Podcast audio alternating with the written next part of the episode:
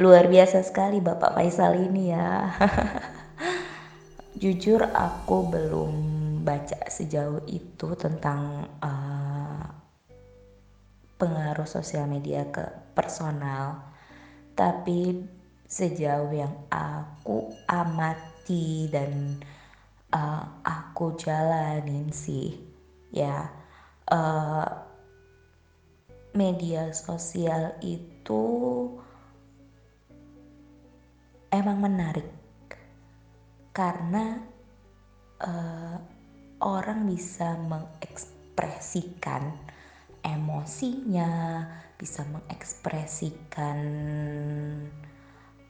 perasaannya, mengekspresikan moodnya, mengekspresikan apa pun yang ada pada dirinya dengan identitas palsu ataupun anonim. Jadi nggak ketahuan tuh uh, dia tuh sebenarnya siapa, dia tuh gimana kehidupannya.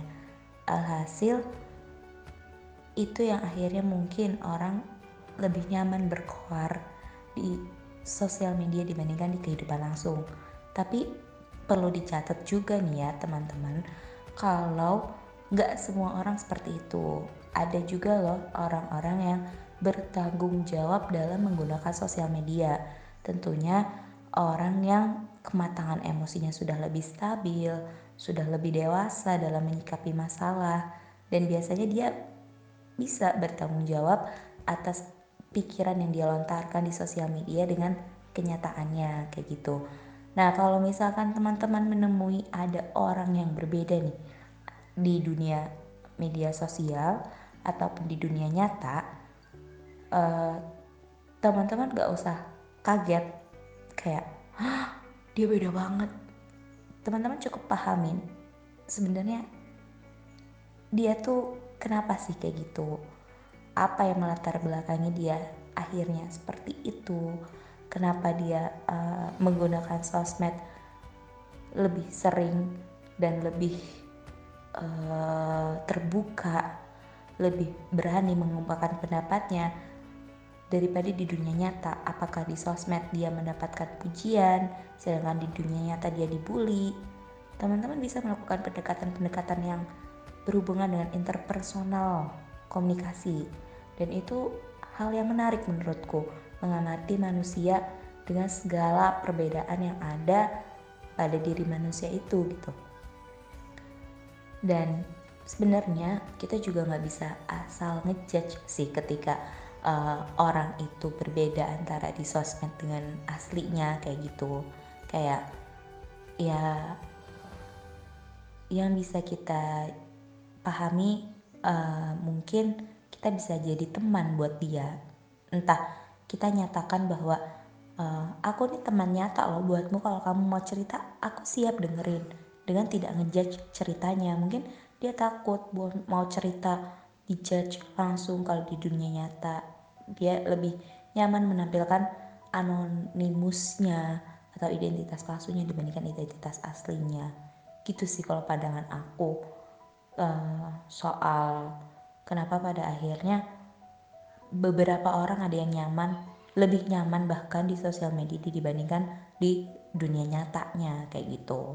Nah uh, hal menarik lagi ya Sal menurutku uh, kita tuh ketika kita nyari sesuatu di sosial media kita searching searching nggak beberapa saat tuh pasti suka ada advertisement kayak iklan-iklan yang uh, sesuai apa yang dengan kita cari kayak gitu Nah, ternyata sosial media juga merekam nuh, merekam uh, yang namanya personalized advertising.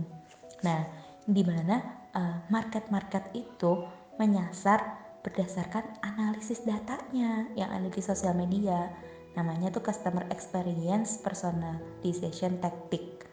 Nah, jadi jangan heran kalau misalkan kita habis searching-searching, loh kok tiba-tiba ada iklan ini ya kayak seolah-olah media sosial tuh ngebaca pikiran kita padahal emang media sosial merekam jejak kita jadi sebenarnya uh, kita nih semakin tidak punya rahasia antara satu dengan yang lainnya dengan media sosial menarik gak sih Sal? kayak di satu sisi kita semakin tahu kabar dunia, kita seperti bisa berkeliling di dunia tanpa harus mengunjungi dunia itu langsung.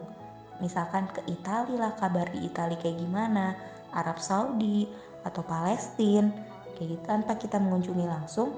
Tapi di satu sisi juga kita sebenarnya semakin tidak punya privasi meskipun kita pakai identitas palsu gitu aduh menarik banget sih soal bahas media sosial. Uh, tapi kamu pernah gak sih Sal cobain uh, tiba-tiba iklan muncul kayak gitu gitu? Soalnya eh, ini temanku sih yang meneliti tentang personalized advertising ini. Nah, dia S2 psikologi di salah satu kampus negeri dan emang ya fenomena ini tuh nyata kayak gitu. Menarik, menarik. Sadarlah hai kalian teman-teman nyata, dunia kalian adalah dunia nyata gitu. Jadi ya banyak mainlah sama hal-hal yang nyata gitu. Jangan kebanyakan yang maya. Kalau masalah customer apa tadi tuh? Customer experience yang kayak gitu sebenarnya aku pelajarin juga sih karena aku sekarang lagi belajar digital marketing kalau misalkan di Facebook itu namanya adalah Facebook Pixel. Di Facebook Pixel itu semacam kode yang oh, iya. ditanam di sebuah website atau mungkin bisa marketplace. Jadi kan di Facebook itu ada namanya Facebook Ads. Di situ tuh audiensnya bener-bener kita bisa pilih gitu. Demografinya kayak gimana mau umur berapa sampai umur berapa lokasinya di mana ketertarikan dia apa dia lagi nyari apa. Jadi ketika kita iklanin sebuah iklan lewat Facebook Ads. Kan itu bisa masuk ke Instagram kan? Facebook Ads itu integrasi sama Instagram juga gitu. Nah jadi ketika kita misalkan sudah mencari suatu hal di website atau di marketplace dia bisa munculin iklannya lagi di Instagram. Berkat kode yang ditanam itu. Itu emang suatu apa ya hal positif banget dari Facebook karena memang mereka punya data yang sangat akurat untuk setiap iklan yang pingin kita sebar di media sosial milik mereka. Contohnya adalah Facebook ada Instagram. Dan itu memang nyata gitu ketika misalnya kita sebagai konsumen lagi nyari sesuatu dan iklannya bakal muncul tentang itu juga. Dan itu juga keuntungan untuk sang penjual karena mereka lebih bisa mengukur biaya lebih bisa mengukur pengeluaran untuk biaya marketingnya. Sangat efektif sih menurut aku itu sangat efektif karena kita benar-benar nyasar orang-orang yang emang potensial buat beli. Nah nah ini ada lagi nih. Dia dia bilang namanya psychological possession. Jadi ada sebuah penelitian yang menyatakan bahwa orang yang ngabisin waktu di media sosial sebenarnya membandingkan dirinya secara sosial kepada teman-temannya dan kenalannya. Dan sebenarnya itu adalah akar masalah dari semuanya. Dia sebut itu sebagai competitive mindset. Tapi competitive mindset ini bukan dalam artian kita sama-sama bersaing untuk mendapatkan apa jadi juara gitu misalkan dalam sebuah kompetisi bukan tapi ini tuh jatuhnya lebih ke social competition yang mencoba untuk mengalahkan orang lain. Nah, akhirnya apa dampaknya? Dampaknya adalah kita jadi menghakimi diri sendiri secara tidak fair berkaitan dengan teman sebaya kita. Jadi istilahnya kita itu orang-orang itu mencoba membandingkan kehidupan mereka dengan orang lain lewat media sosial dan ini pengaruhnya bisa jadi depresi bisa jadi lower self esteem bisa juga insecure sih menurut aku aku pernah mengalaminya dan puasa Instagram dan menurut orang-orang yang pernah melakukan puasa Instagram baik itu satu minggu, dua minggu, sebulan, dua bulan, tiga bulan mereka pasti menyatakan kalau setelah dia puasa Instagram dia akan lebih tenang daripada sebelumnya. Coba tanggapan tanggapan kamu apa nah? Kan kamu juga pernah pernah tuh puasa Instagram. Alasannya kenapa dan apa yang kamu dapat dari puasa Instagram itu? Nah, uh, sebenarnya menurutku juga psychological possession ini uh, menarik uh, karena orang yang udah over dalam menggunakan media sosial bisa jadi mengganggu mental healthnya. Nah, salah satunya itu nanti efeknya ke depresi, insecure, uh, lower self esteem atau bahkan nggak bisa jadi uh, menghargai apa yang udah dipunya oleh diri.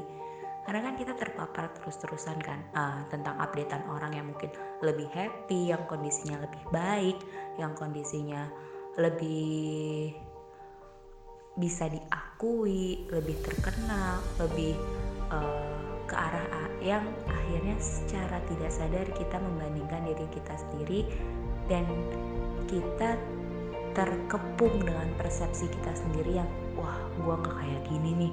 Wah wah gua nggak sehebat dia nih. Gua malu nih gua. Aduh itu efeknya ke mental health nantinya. Nah kalau emang teman-teman kita uh, aku ataupun Faisal pun ngerasa sudah tidak baik secara emosi, secara mood, secara uh, mental healthnya dalam penggunaan media sosial, baiknya kita memang membatasi media sosial tersebut, entah puasa Instagram, puasa Twitter, atau hal-hal yang bikin uh, kamu ngerasa bahwa mental health kamu udah terganggu gitu. Kapan kita tahu batasan itu? Sampai kita merasa tidak nyaman dengan diri kita sendiri saat membuka media sosial. Uh, ini bukan perihal iri dengki ya. Mungkin kita bisa bahagia atas kebahagiaan orang lain. Tapi akhirnya secara tidak sadar kita tertekan dengan diri kita sendiri karena kita ingin mencapai achievement yang sama. Padahal kalau kita pahami setiap orang jalannya beda-beda kan? Nah hal ini juga nih Sal yang mungkin uh, bisa kita terapkan. Kalau kita sudah mulai tidak nyaman baiknya emang kita membatasi. Membatasi mungkin dengan cara uninstall media sosial yang uh, menjadi penyebab gangguan itu. Aku pernah puasa Instagram. Uh, puasa dalam arti benar-benar uninstall waktu itu karena aku merasa aku sudah tidak nyaman dalam menggunakannya. Aku sudah uh, terbawa lebih banyak emosi negatifnya saat menggunakannya dan aku lebih tidak menghargai diriku sendiri karena pada akhirnya aku membandingkan diriku dengan orang lain secara lebih sering dibandingkan yang seharusnya. Uh, akhirnya itu berdampak ke insecure aku berdampak ke self love aku. Aku tidak lagi mencintai diriku sendiri sebagaimana seharusnya gitu. Sampai ya aku merasa lebih baik.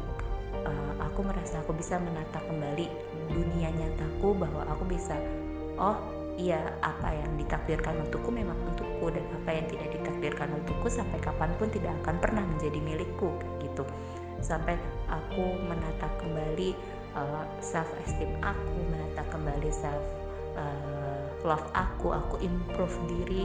Sampai aku meyakini bahwa emosiku sudah lebih stabil untuk menggunakan sosial media. Dan akhirnya aku install kembali dan aku melihat kabar teman-temanku di Instagram kembali. Gitu. Jadi kayak uh, ketika memang sudah overload sudah tidak nyaman kalau memang kamu memutuskan untuk uh, membatasi penggunaan media sosial bisa Instagram, bisa Twitter, bisa LinkedIn, bisa apa pun itu yang menurutmu adalah itu jalan terbaik, lakukanlah. Lakukanlah sambil kembali menata dirimu dengan sebaik-baiknya.